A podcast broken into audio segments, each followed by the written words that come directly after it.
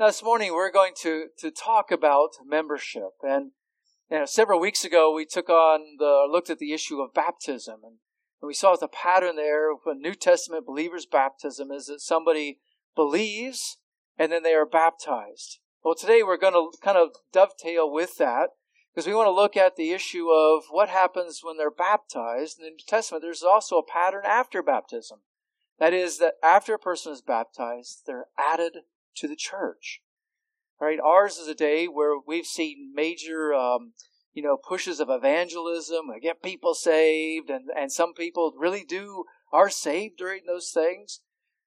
But, you know, of the thousands saved, there aren't thousands added to the church. Why is that?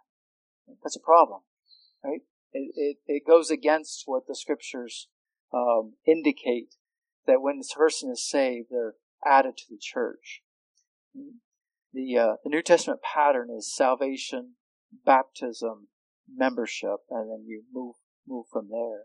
And, and really, we see that uh, in Acts two verses forty one and forty two. I'll just read that to you. Acts two verses forty one and forty two. So then, those who had received his word. This is after Peter's preaching on the day of Pentecost. So then, those who had received his word were baptized, and that day there were added about three thousand souls. They were continu- continually devoting themselves to the apostles' teaching and to fellowship, to the breaking of bread, and to prayer. so it's it's clear when somebody believed in Jesus Christ, they were baptized, they were added to the church, right in that order. So um, sadly, many churches and Christians today don't value membership at all, and and some of it's because they've never been taught on it, never looked at it. Some of it is in the fact that some churches just don't even have membership. They just totally think that it's so unimportant that they don't even have any kind of official membership. But I, but I want to help us to see that, that church membership is sensible, it's biblical, and it's needed so the church function, functions as it functions, so that shepherds can do their role, and that the church can do their role, like do these fulfill these responsibilities that God has given us as a church. I'm going to give you a little analogy. And um, when I was growing up, I used to play basketball, so I prefer a basketball uh, analogy. Um, there were times in college studying engineering I just needed a break. I needed to get away from the math, get away from, clear my head, and I would go to the gym. And whoever was there, I'd just play basketball. Called pick up basketball. Whoever's there. And sometimes we would gel well together in a few minutes. The guys were there, and sometimes we wouldn't. But typically, every man was, you know, for themselves. If they could take a basket, they took the basket. They didn't. It wasn't like they were working hard.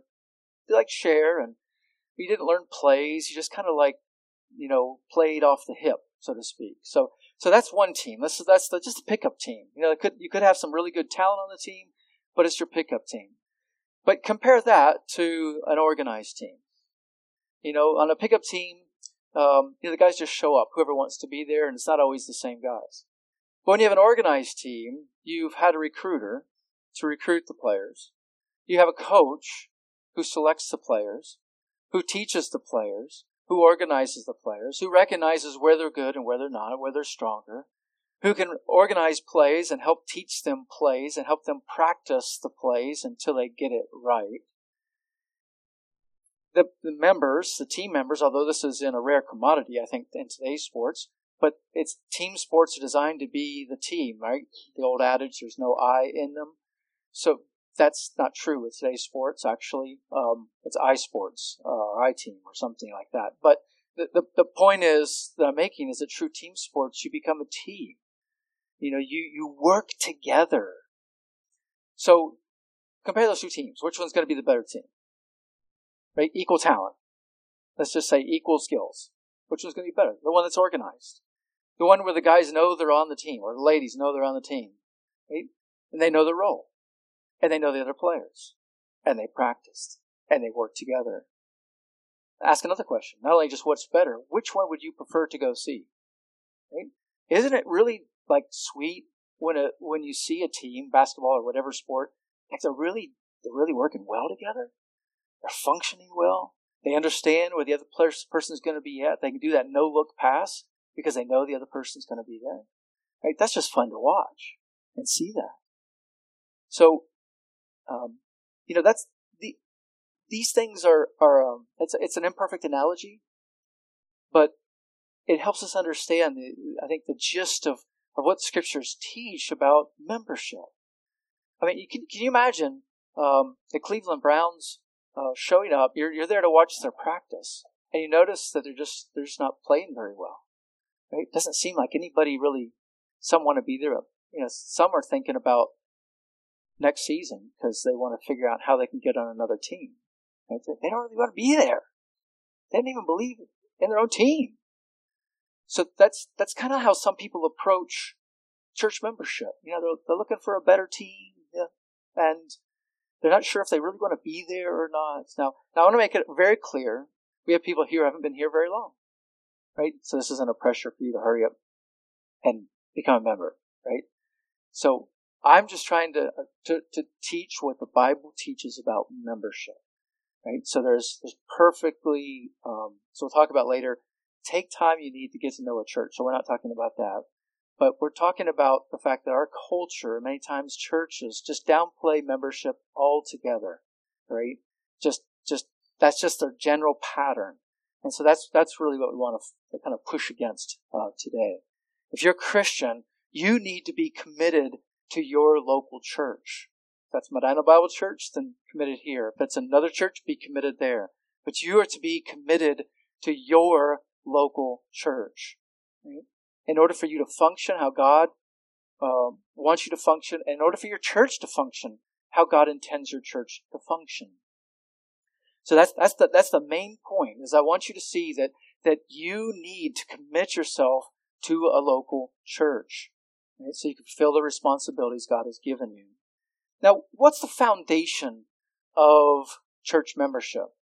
Well, we don't even really want to talk about church membership until we until we talk about salvation. The foundation of church membership ultimately is is salvation. When when Christ saves somebody, when God saves somebody, he brings them into the larger body of Christ. That is that is the church universal, or we call it the church invisible. That's the that's the church everywhere and every time.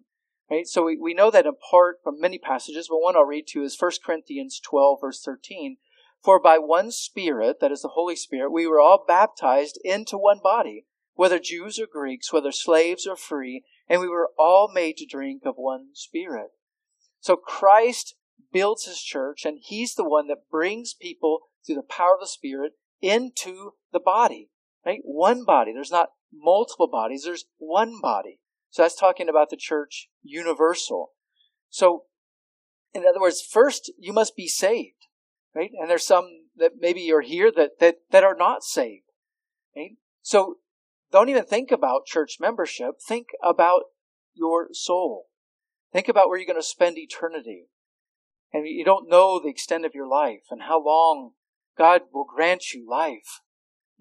We, we want, the, we would desire that God would grant you a, a very long life and a very productive life, but we don't know that. And God does not want you to die in your sins. The scripture says that He desires all to repent and be saved.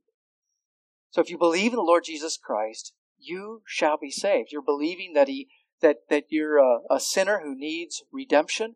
You're believing that Jesus Christ is the Redeemer who died for your sins and who rose again in newness of life to show He's He's fully paid those sins.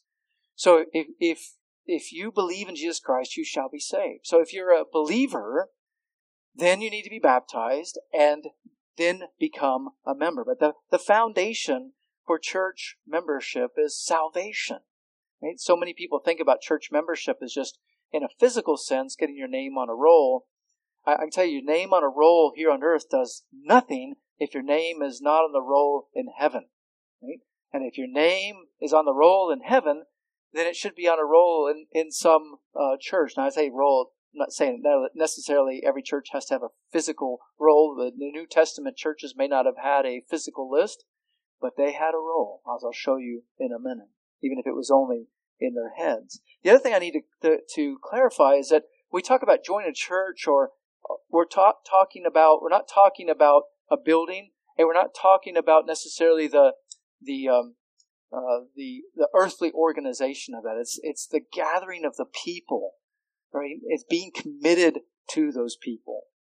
And that really brings us to kind of the next thing I wanted to, to clarify, and that is what is the definition of church membership. So when we talk about church membership, ultimately we're just talking about a commitment, a formal commitment that you make to your church that you are going to fulfill the Lord's calling upon your life within the bounds of that local church until God should move you on elsewhere. And we, we see that lots of time in the in the Bible where God moves believers from city to city and from church to church. Nothing wrong with that. Sometimes people use the analogy of marriage with church membership, but I think that fails because typically you're going to marry for life. And I know that there's difficulties in this life, and that doesn't always happen. And and sometimes a spouse dies, and you know, so I, I think the the whole marriage thing isn't necessarily a good analogy, but it's the idea of putting putting your hands to work in the place God has you. Another pastor put it this way: grow where you're planted. And if God chooses to transplant you somewhere else, then we'll send you with our blessing. Right? But but grow where you are planted. It's that it's that commitment. Um, so it's a commitment to to fulfilling the purposes of, of the church, which is receiving instruction, serving and edifying, participating in the ordinances, and proclaiming the gospel to the lost. And there's also a commitment to submit yourself to the leadership of that particular church. Um, now, when you can talk about again with with the whole issue of of membership, far too long people have not realized the importance of this. Um, you know, there's not a um, a chapter and verse that you can go to and and get a uh, theology of of membership, and in a large part that's because their culture didn't require that. And in God's sovereignty, He, he provided us, I think, some helpful, uh, helpful doctrine that we'll look at in a moment. But there's not like a chapter and verse you go to and say, "Thus said the Lord," you must, you know, go through the formal membership process of your church. Well, there's not that, right? But keep in mind that culture didn't need that. There was not a church on every corner, uh, proverbially, proverbially. There wasn't, you know, if you were uh, saved in a particular village or a particular city, you went to the closest church. That was your church and you belonged to that church. And it was very clear because of the darkness of the culture that, that you are a Christian and you belong to that church. Right? There wasn't, there was no, like there's, there weren't Christians who were saved but just kind of wandering off on their own and not part of a church somewhere. So I really want us to see the importance of the local church. And I know the local church, I'm speaking generically, um, has uh, a lot of warts. It's it's failed you. It's hurt you. People have hurt you. Um, they've disappointed you. And lots of times, leaders have disappointed you. They haven't been biblical leaders, or maybe they start out that way, but they didn't finish that way. And so there's lots of different reasons that people have kind of writ- written off the church and written off church membership. I, I understand that.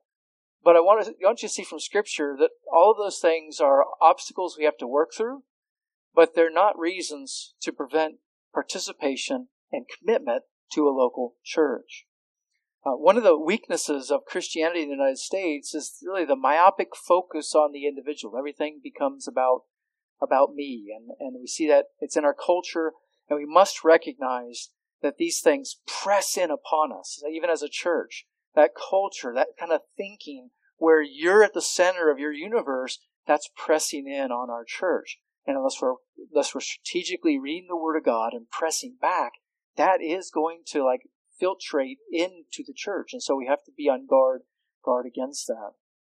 You know, American cultural Christianity encourages us really to, to think that they can be, uh, a Christian can be mature, can be spiritually vibrant, can be productive for the kingdom of God apart from a local church. Right?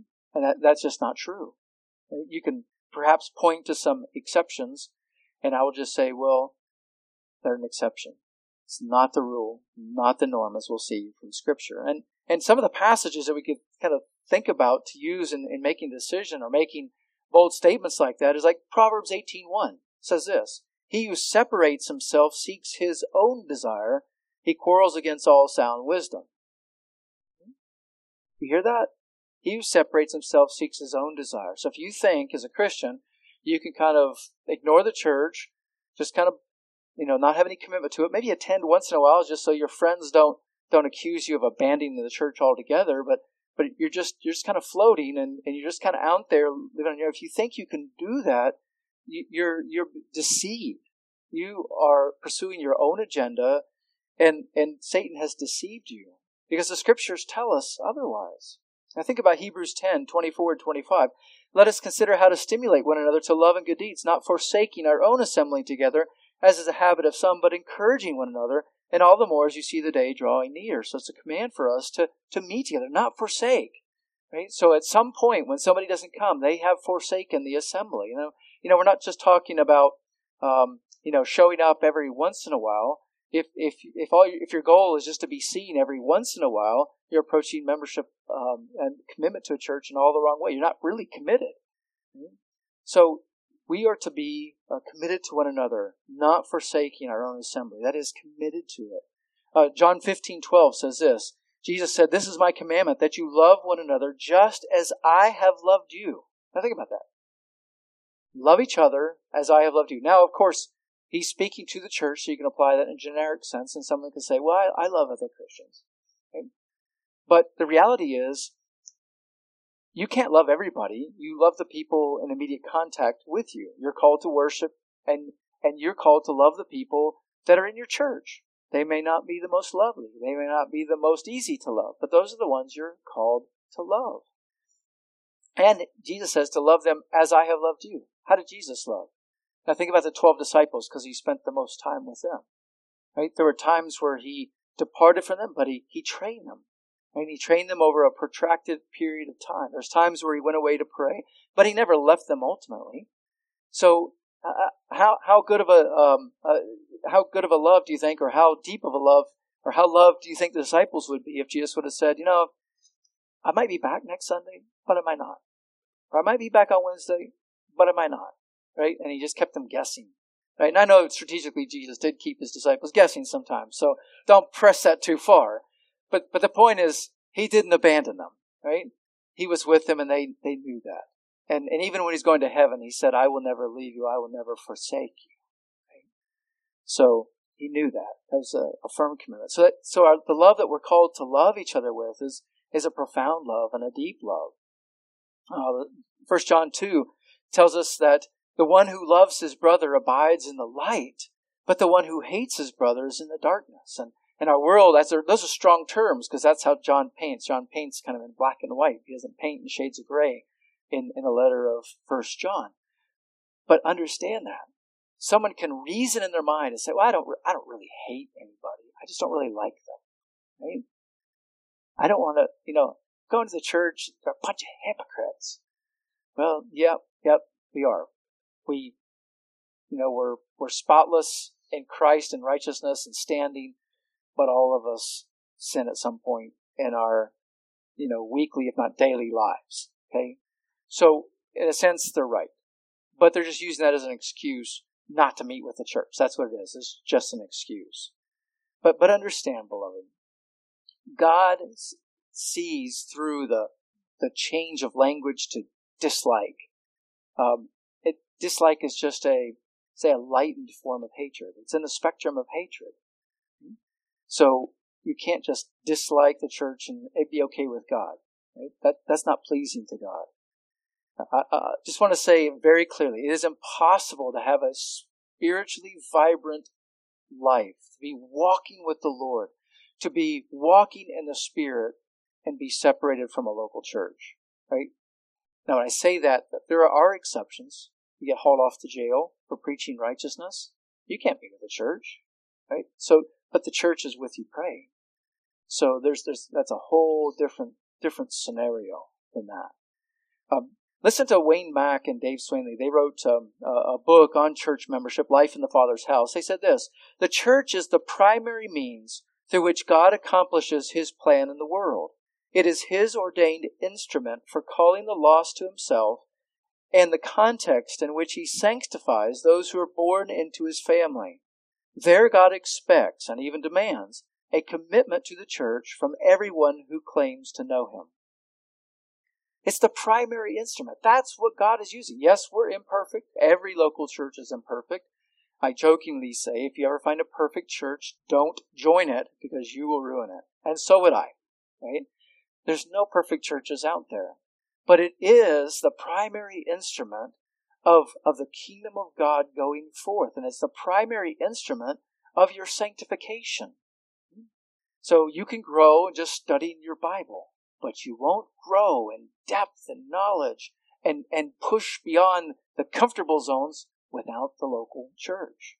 And uh, I'll show in a minute, you're going to be disobedient to the Word of God in many areas if you're not committed to a local church.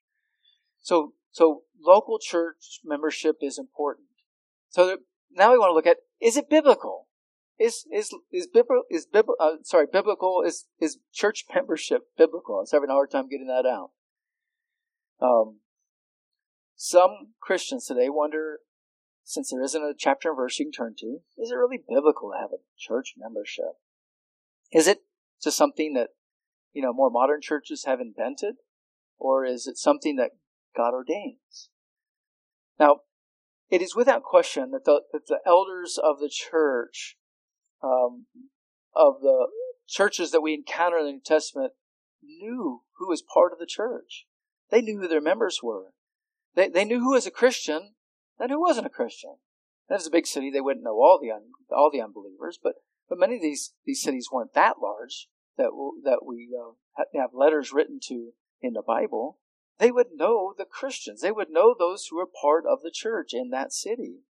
So the membership process that we have or other churches have, yes, that's a that's a modern invention, right? Uh, to to help us. But but don't miss the point that the churches in the New Testament had membership, even if it wasn't written down. They had membership. They knew who was in the church and also who was out. So we'll see. So we believe that, that church membership uh, not, not the process, but the church membership itself, that commitment to the church, is ordained by God. And, and I want to offer some, some support for that. First of all, we have the example of the early church. There's the example of the other church. Now, I want to caution here that looking at like the book of Acts and seeing what the early church did, it, it's, it's good, but we need to be careful about adopting everything that the local church did. So there's lots in the Bible that's just it's given there as a it's historical. It's not prescriptive to us. So just because the early church did something doesn't mean that we should necessarily run out and go do that today. But having said that, if our premise is right that church membership is biblical, then we ought to find evidence for that in the New Testament. And, and we do. First of all, we want to note that the early church at times had to support widows, but it could only support certain widows, qualified widows. In Paul's letter to Timothy, 1 Timothy chapter 5, he left Timothy instructions about supporting those widows who met certain criteria. I'll just read that to you. 1 Timothy 5, beginning at verse 9. A widow is to be put on the list only if she is not less than 60 years old, having been brought, having been the wife of one man, having a reputation for good works, and if she has brought up children, if she has shown hospitality to strangers, if she has washed the saints' feet, if she has assisted those in distress, and if she has devoted herself to every good work. Notice all the various categories there. So it implies it, that the church had to know its members in order to be able to make a decision. Do we support this widow or do we not support this widow? And, and, and so they would have to, to know their widows. So they would have to know who's in the church and who's out. Obviously, someone gets saved, they're not going to know them as well until time goes by. But here you're implying that there's a there's a widow. This is some time when the church is being built. There's there's time for people to have been saved and and established a reputation for for good works. Right? Those are the widows to be supported, and, and it's it's all likelihood that these widows were to be supported that they might do ministry. They would not be worried about what what they're going to take care of uh, the, the food or, or anything like that, but the church would take care of them and free them up to help them do the work of the ministry that, that, that they could do. So that, that's implied. But what's not implied, what's stated clearly, is that there was a criteria that the church was to use, and is to evaluate those widows, widows to know, know them well enough to know who to support. So they knew their um, their members. Another way we see that they know that they knew their members is that indiv- certain individuals are associated with certain churches. So, for example, in Romans 16.1, we read this, where Paul says, I command to you, I commend to you our sister Phoebe, a servant of, of the church at Cenchrea. A servant of the church of Cenchrea. Okay? So, she was associated with, with serving. She was going to do something in, in another city. Uh, very, very likely she'd be headed to Rome. Some, some think she may have even carried the letter to, to Rome right? From Paul's letter to, to the Romans. But she was associated with the church at Cenchrea. Um, now, she was a, a, servant of the church at large in general, but Paul doesn't say that. Notice he points specific to a specific church. She was a member of that church, put it another way. We, we see this also in uh, Colossians 4.12, speaking about Epaphras. In, in Colossians 4.12, we read this, Epaphras, who is one of your number, a bondslave of Jesus Christ, sends you his greetings, always laboring earnestly for you in his prayers, that you may stand perfect and fully assured in all the will of God. So that's that when Paul says, who is one of your number, he's not just saying that Epaphras was from Colossae. That's included in that. What he's saying is that Epaphras was part of that church, and in fact may have been a pastor, one of the elders of that church there. A, third line of evidence, looking at the example of the New Testament church, is that the whole church is mentioned in specific locations at specific times. There are several passages in Scripture where we see the term the whole church is doing something or, or is, is gathered in a location or is doing something. Um, in Acts 5.11 we read this, and great fear came over the whole church and over all who heard of these things. That was when God decided to, to judge Ananias and Sapphira for their lie against the Holy Spirit. So God judged them righteously, and the church was made aware of that. But it's the whole church. It's just not the church, it's the whole church. It's specific in Scripture. And, and we see that in other places as well. Now remember, Luke's, uh, Acts was written by Luke. So Luke would have had to research that and, and, you know, how would Luke know that? We don't know for sure that Luke was there when this, eh, when this happened or not. He gathered evidence from eyewitnesses. And the eyewitnesses, yeah, the whole church, right? Meaning that's just not a, you could take it as a summary statement, But if you interpret it literally, it's, it's the whole church. And the church was was small enough at the time they would have known the whole church in Jerusalem. In Acts 15:22 we read this. It seemed good to the apostles and to the elders with the whole church to choose men from among them to send to Antioch with Paul and Barnabas, Judas called Barsabbas, and Silas, leading men from among the brethren. We see this again in Romans 16:23. Gaius, host to me and to the whole church, greet you. Erastus, the city treasurer, greets you, and Quartus, the brother. Again, we reference to the whole church. In 1 Corinthians 4, uh, sorry, 14, 1 Corinthians 14, we read this in verse 23. Therefore, if the whole church assembles together and all speak in tongues, and ungifted men or unbelievers enter, will they not say that you are mad? So the context of talking about tongues, but but notice there's there's passages four that I could find easily that reference the whole church. How would they know that the whole church was gathered unless they knew who was part of the whole church. That, that's that's the point. So there's a clear pattern, clear example from the from the book of Acts that the early church knew its members, knew who who its members were.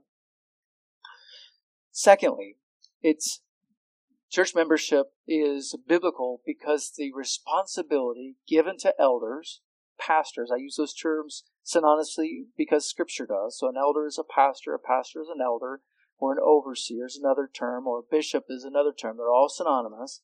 But, but elders have been given the responsibility to shepherd the flock among you. Now, 1 Peter 5 is very instructive here. 1 Peter 5 being at verse 1. I'll just read that. Therefore, I exhort, exhort the elders among you, as your fellow elder and witness of the sufferings of Christ, and a partaker also of the glory that is to be revealed. Shepherd the flock of God among you, exercising oversight, not under compulsion, but voluntarily, according to the will of God, and not for sordid gain, but with eagerness. So, who were the who are the elders supposed to shepherd? But the flock among them. It, it's it's their flock. The the flock doesn't include just just people, maybe Christians just necessarily passing through. In our culture, it wouldn't include people who come to visit and are trying to just checking out the church and seeing whether they're going to be part of a, that particular local church, our particular local church. So the elders don't have a have a responsibility to shepherd those. They have a responsibility to shepherd the flock among you, those who are part of that particular flock. So becoming a member of a church helps elders and pastors to know, hey, I'm here and I would like to be shepherded. I want you to shepherd me. And, and God is now going to hold that shepherd accountable for, for shepherding you, for, for caring for you. You know, when you commit yourself to, to a local church, you're helping the elders to, to know the flock. Right? Now, we talk about shepherds knowing the flock, and I've said before, I want to know you better, and all shepherds should want to know their flock better. And, and what I want to help, you understand is that in an average sized church, uh, uh, the average sized church today is 70 members. Right? So in an average sized church, right, the preaching pastor can't know every every soul that's part of that church with the intimacy of a of a best friend. They just can't. Right? One of the ways in which the pastor teacher shepherds you is through preaching and teaching.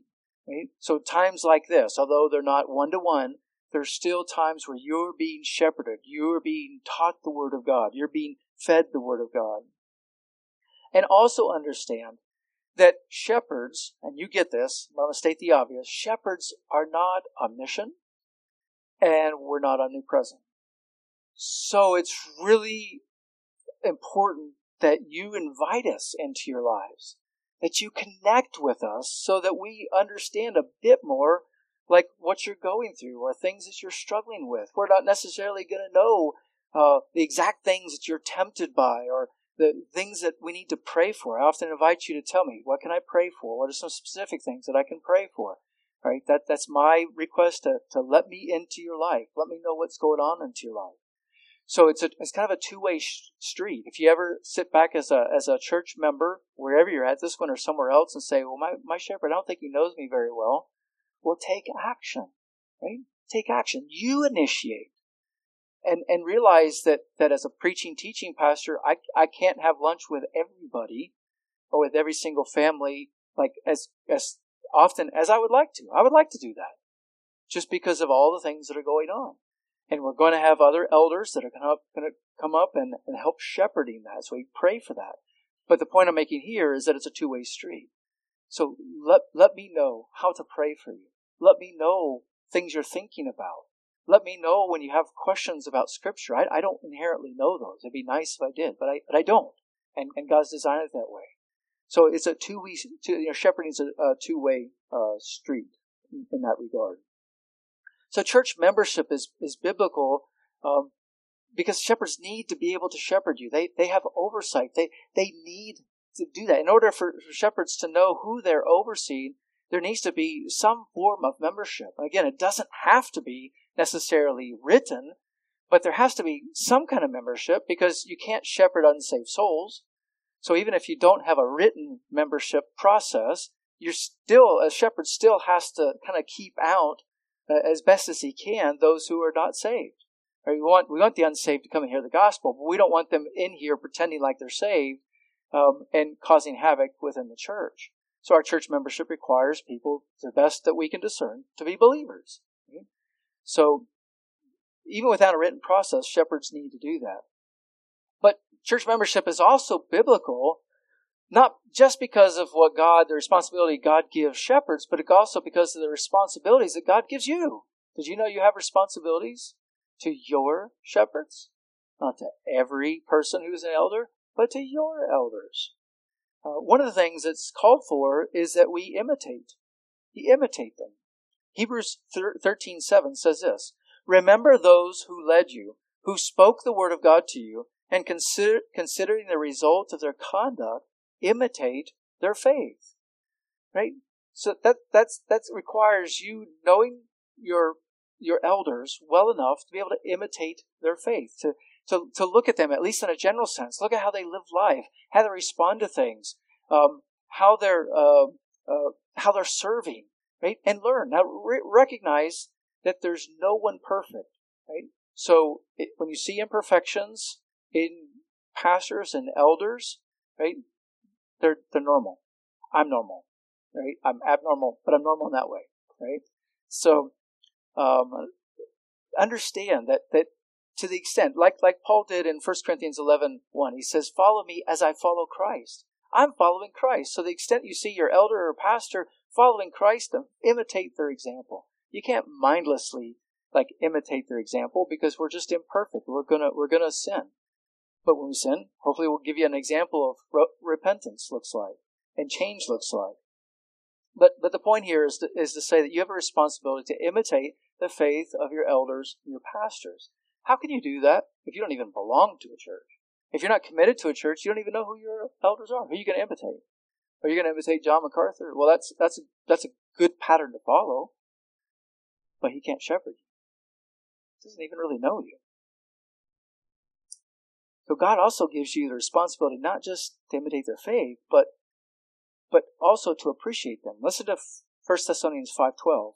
But we request of you, brethren, that you appreciate those who diligently labor among you and have charge over you in the Lord and give you instruction, and that you esteem them very highly in love because of their work. Live in peace with one another. That's 1 Thessalonians 5:12. So you're, you're called to appreciate your leaders. To appreciate them means to, to know by experience, not, not just know theoretically, but know by experience. John MacArthur explains that the connotation here is that believers are to know their shepherds deeply and respectfully and to value their service. So, in, in the discussion on membership, how can you how can you value your leaders if you're not part of a local church? You don't even know who your leaders are. You also have a responsibility to esteem your leaders very highly in love. This isn't talking about putting them on a pedestal in, in, a, in a sinful or a cultural sense. To, to esteem your leaders very highly in love. To esteem means to hold in high regard. Uh, Dr. Thomas uh, explains this. Robert Thomas explains the exhortation is to hold these leaders in esteem beyond all measure in the highest regard and given wholehearted support, and this in a spirit of love. And it's not because they're wonderful people. Um, some pastors may be wonderful people, um, but the point is because of the work. So it's, it's sort of like what we used to do in this in the United States. This is gone. But we used to respect the, the President of the United States because he held the office. That's gone. But that's sort of what it's talking about. You, you, you, you, you respect them because of the work that they are doing, because of the position that God has placed them in. Obviously, we're not talking about respecting like leaders who aren't qualified, leaders who, who are living sinfully. We're not, we're not talking about blind adherence or obedience or anything like that. You can't do this if you're not part of a church. And then take it one step further. You, you're also called to submit and obey your leaders. Uh, again, first, from 1 Thessalonians 5.12, leaders have charge over you and give you instruction. They can't, no one can instruct you Uh, in that sense, have charge of you unless they have authority over you. So Hebrews 13, 17 says, Obey your leaders and submit to them, for they keep watch over your souls as those who will give an account. Shepherds will be held accountable. You want to know who's going to hold shepherds accountable? It's God. It's not that we don't have earthly accountable. We do have that. We have other, other shepherds, but we are going to be held accountable for shepherding the souls of the church that God entrusts to us. How can you, you how can you obey shepherds you don't even you don't know or you're not committed to or you're just floating from one church to another? Which which uh, uh, the elders are you supposed to submit to and obey to? It becomes very confusing when there's not a commitment to a local church. And and note too, we have wonderful, wonderful media ministries today. You know, with all the various apps that can help in regard and podcasts. That many of them are, are so helpful. They're such good teachers. I mean, just think about the blessing that you have. Right? Without that, you'd just be stuck with me. But because of that, you have much greater benefit. But they can't shepherd you. John MacArthur can't do that. I mean, the, the, the, the you know, the podcast you listen to, they, they don't shepherd you. They don't, they don't know you. They're, they're not going to come to you when you, when you need help. They're not going to provide you counsel. It's not that they don't want to. They, they can't. They have a local church that they're responsible to administering to. So so media ministries never replace uh, commitment to a local local church. They supplement and add strength to it, but cannot replace it. And and so biblical church, I mean, church membership is biblical for for the fact that that you need to fulfill certain responsibilities. You can't do that without being a member. Pastors need to fulfill certain responsibilities to you, to their flock. They don't know who their flock is unless you're committing yourself to that to that local church. But I also want you to see something else. Church membership is is biblical because the process of church discipline necessitates it. That the local church has an obligation to conduct church discipline. And you know how many churches actually do that these days? Very, very few. Right? You might have more churches that actually have membership, you probably do, than actually practice church discipline. It's, it's just a rare thing. Is it fun? No. Where we find it? In Matthew 18. I'll just read there. You can turn to it if you want. Read Matthew 18, verses 15 to 17. If your brother sins, go and show him his fault in private. If he listens to you, you have won your brother. But if he does not listen to you, take one or two more with you, so that by the mouth of two or three witnesses every fact may be confirmed. If he refuses to listen to them, tell it to the church. If he refuses to listen even to the church, let him be to you as a Gentile and a tax collector. That is, put him out of the church if he refuses to listen. Right? So I, I see a four step process of church discipline. And my point this morning isn't to explain that whole process. There's much about church discipline that I think would be beneficial, and I'll cover in, in coming days as we talk about conflict resolution. We'll, we'll talk about some of that.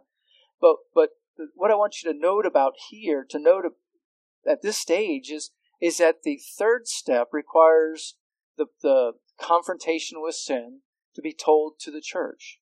So if a person person isn't part of a church, there's no church to tell. Um, the fourth step is to actually put the person out of the church.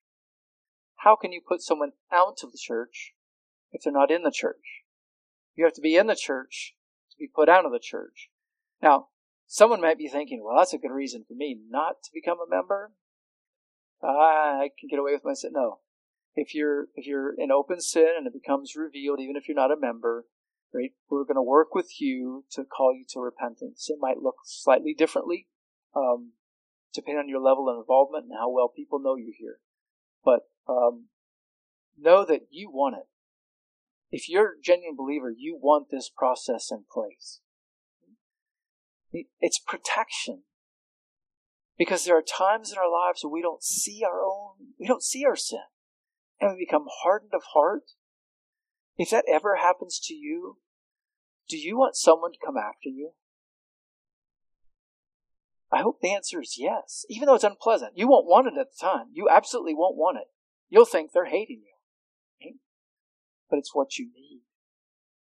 You know, it's like um, I, I, I, the analogy of like when police are responding to a burglary in process and one of the officers gets shot the mission immediately changes, doesn't it?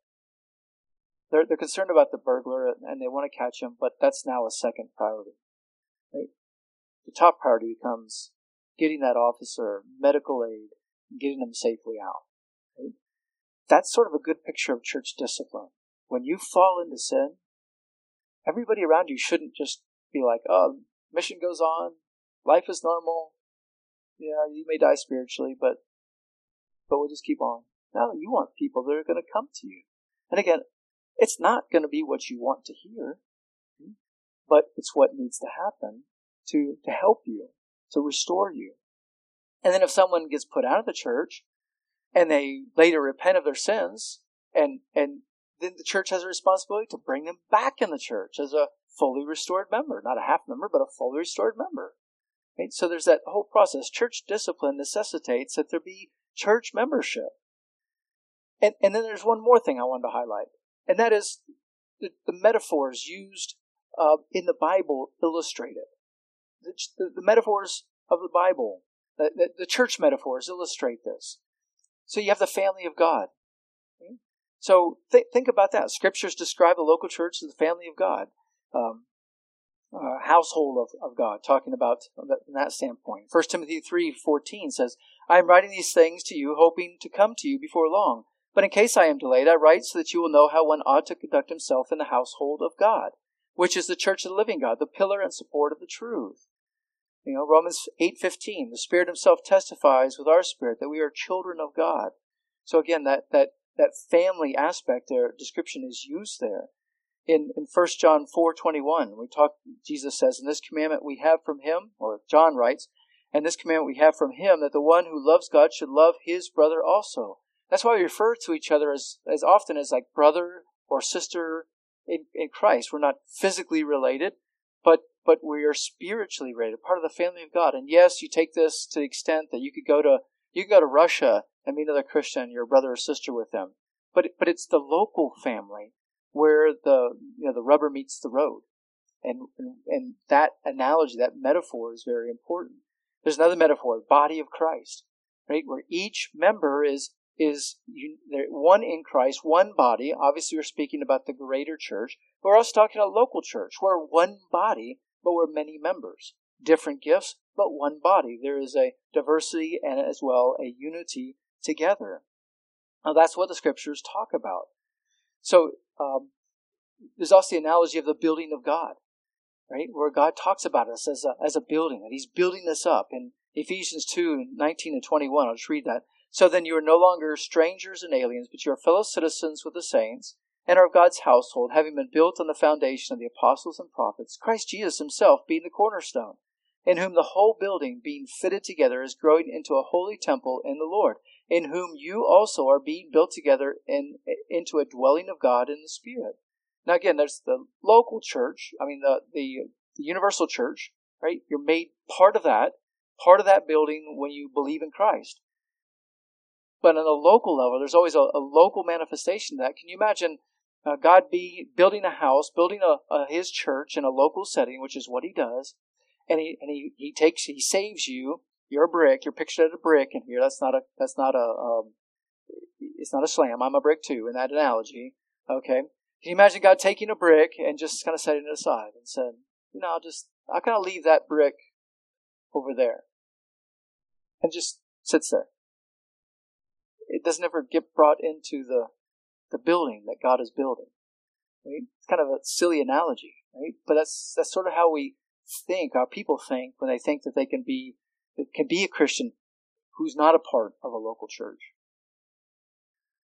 So this again argues for church membership. And there's yet one more, right? There's there's more of these, but I'll I'll just give you one more there's a whole bunch of commands. In fact, I think 58 of them that are called the one another commands.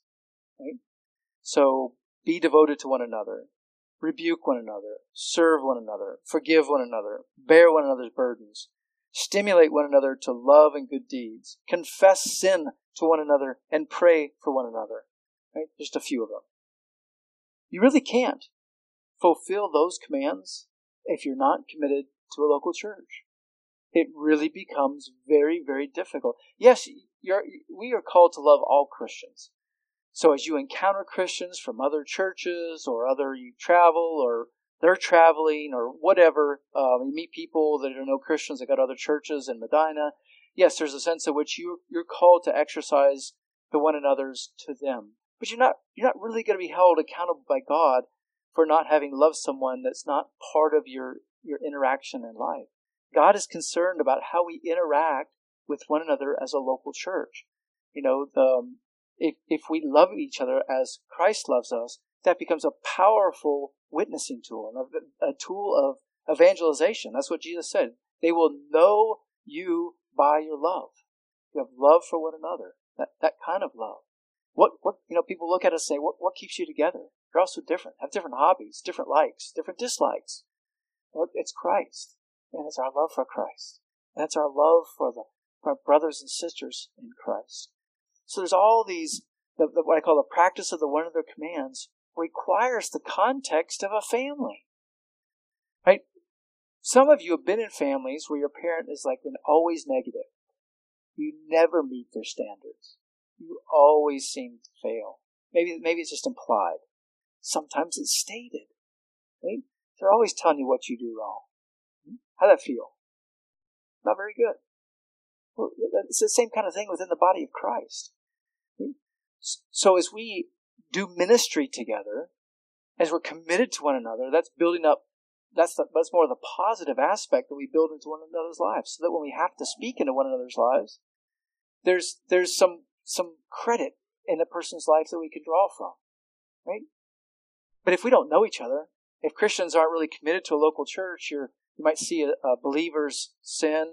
I don't know. Just say you're out in the community, you've seen a, believer, you, someone you, you know is a Christian, not part of your church, not someone you see regularly, but you see them sin in some way, and you go to confront them on it. You speak to them about it. That'd be the right thing to do. Hmm? How likely are they going to respond to that? You've got no collateral in their life. None. Should they respond? Of course they should respond. Hmm? They should do what's right. But on a practical level, how much collateral do you have in that person's life to really speak to that sin? None. Because you don't interact with them very often. Might not even know them all that well. So the point I'm making is that by doing life together, loving each other, praying for one another, you know, you're, you can receive um, admonishment and correction easier from someone who you know loves you. They're not attacking you. They're not out to tear you down. They're there to love you. And that's done best in the context of the local church. And, and with that, I'll just say that Matthew 18 can only be practiced within the context of a local church. So, like, if you have a friend who's a Christian who you know is is being unfaithful to his wife, and you confront him on that, he goes to a different church. You confront him on that. If he doesn't listen, the most you can do, take a second witness, hopefully from the other church, and get them involved. But if that church doesn't practice church discipline, there's not anything else you can do but pray for. Okay? So you can't you can't personally conduct steps three and four of church discipline kind of on your own. That's to be done within the context of a local church. So the, the one another commands really really demand that that we are in in doing life together. It doesn't mean we don't love others. I'm not saying that. Don't misunderstand. But but really the essence of the one another commands are are done are lived out in the context of a local church. Now think about you know church membership is committing yourself to a local church. Church membership is is essential, I would say, to your walk with Christ. Church membership is biblical. It's the early church modeled it. The responsibilities of the elders demanded it. The responsibilities that you have towards your elders demands it or necessitates it. Conducting church discipline requires the, the commitment of a local church, knowing who's in, who's out. The church metaphors illustrate it for us and then one another commands demand it. And we could rally other support for that. But, but I think at this point, um, just let that settle in your mind. And settle why, you know, if you're already a member, these things reinforce why you became a member. If you're not a member, you know, think through what things do I need to know about this church, or what do I need need to see, or what do I need to learn um, about the church's doctrine, about the church's practice, in order to become a member. You know, sometimes people become just because they are used to not being a member, or perhaps because they've been burned at a previous church, they, they delay membership longer than necessary. I think you should take time. I'm not saying rush into church membership. In fact, don't rush. Learn about the church. Take your time to learn about the church. Right? But don't let just don't let time go by where you're not doing anything to get to know the church. Right? If if you consider the local church where you're going, well, this is Medina Bible Church, if you consider us your church home, right, then become a member. And if you're a Christian, and if if um, you're not divisive, you're going to be accepted as a member. This this whole thing of a membership like application that we have and an interview, it can seem intimidating. But talk to people who've been through it. Hopefully, they didn't seem it was too intimidating as we went through it. Talk to some recent ones that have been through it. But the point is just to get to know you. We're trying to make sure, as best we can, that you're actually saved. And we want to get to know you and hear what the Lord's done in your life. Um, our doctrinal statement is written so that it's we teach, we teach, we teach every paragraph. So we're not asking you to agree with every line of our doctrine. We would ask and require that you not be divisive if you have a disagreement. But lots of times people just haven't studied a lot, and our doctrinal statement is quite detailed, so you just haven't had time to study it. So you're not really sure. So to be a member, you just need to say, you just need to understand that when we teach on a particular topic, that's how that's what we're going to teach. And, and if you can be okay with that, become a member, right? And if you're not okay with that, then then it's really um, time to find another church. Don't hang out in a church that you can't really be part of, right? I, I don't want to see anybody leave, so don't misunderstand me. I'm just saying if if you're if you're part of a church that where the doctrine is not quite in agreement with you, and you can't um, just just be non-divisive about that, then you should look for another church. But we welcome you guys. Anyone that, that would have a slightly different doctrine, or you just haven't studied something, even if you study it and you have a, a drastically different doctrine, as long as it's not, you know, what we call the essential doctrines related to Christ, right? But if it was some uh, second tier or something, if if you're as long as you're not divisive about it, right, there's no reason why you can't be a member here. Right? So, you know, think through what are the things that are impeding becoming a member. Sometimes it's just simply time, right? So, understand that you can fill out our application, and and, and we're not asking for every detail of your life. Right? We're not asking for a book. Sometimes people give us nearly a book of their life, what God's done. And that's fine if you want to do that, because I would love to get to know you. But that's not required. Okay? And so just just move through that process. Part of that process is the class, which we're going to have next week. So on a very kind of a practical basis, if you're not a member and haven't been to that class, some of you have, but if you haven't, come to the class. Right? So um, it'll be in two parts, and I think it'll be helpful and give you an opportunity to ask some questions as well. But let me just say this in conclusion. Being a member is important for all the reasons I've said. I haven't really talked, well, I talked about some practical reasons, but, but mostly doctrinal and the things that God has called us to do. But, but know that if you're part of a church, you can count on the love of the family.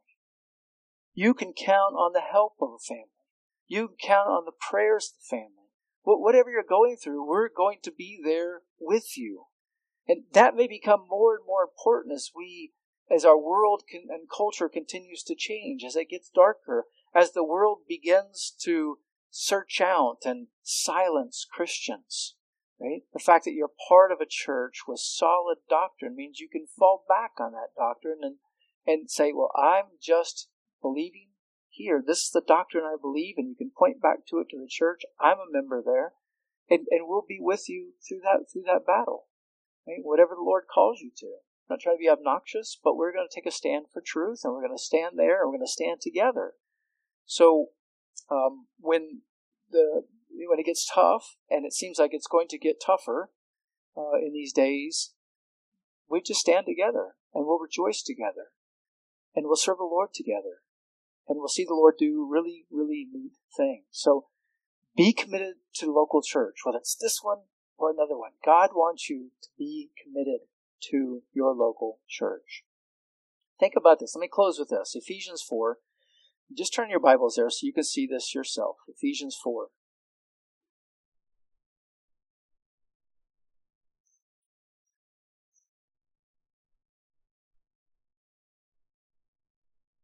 I'll begin reading at verse 11.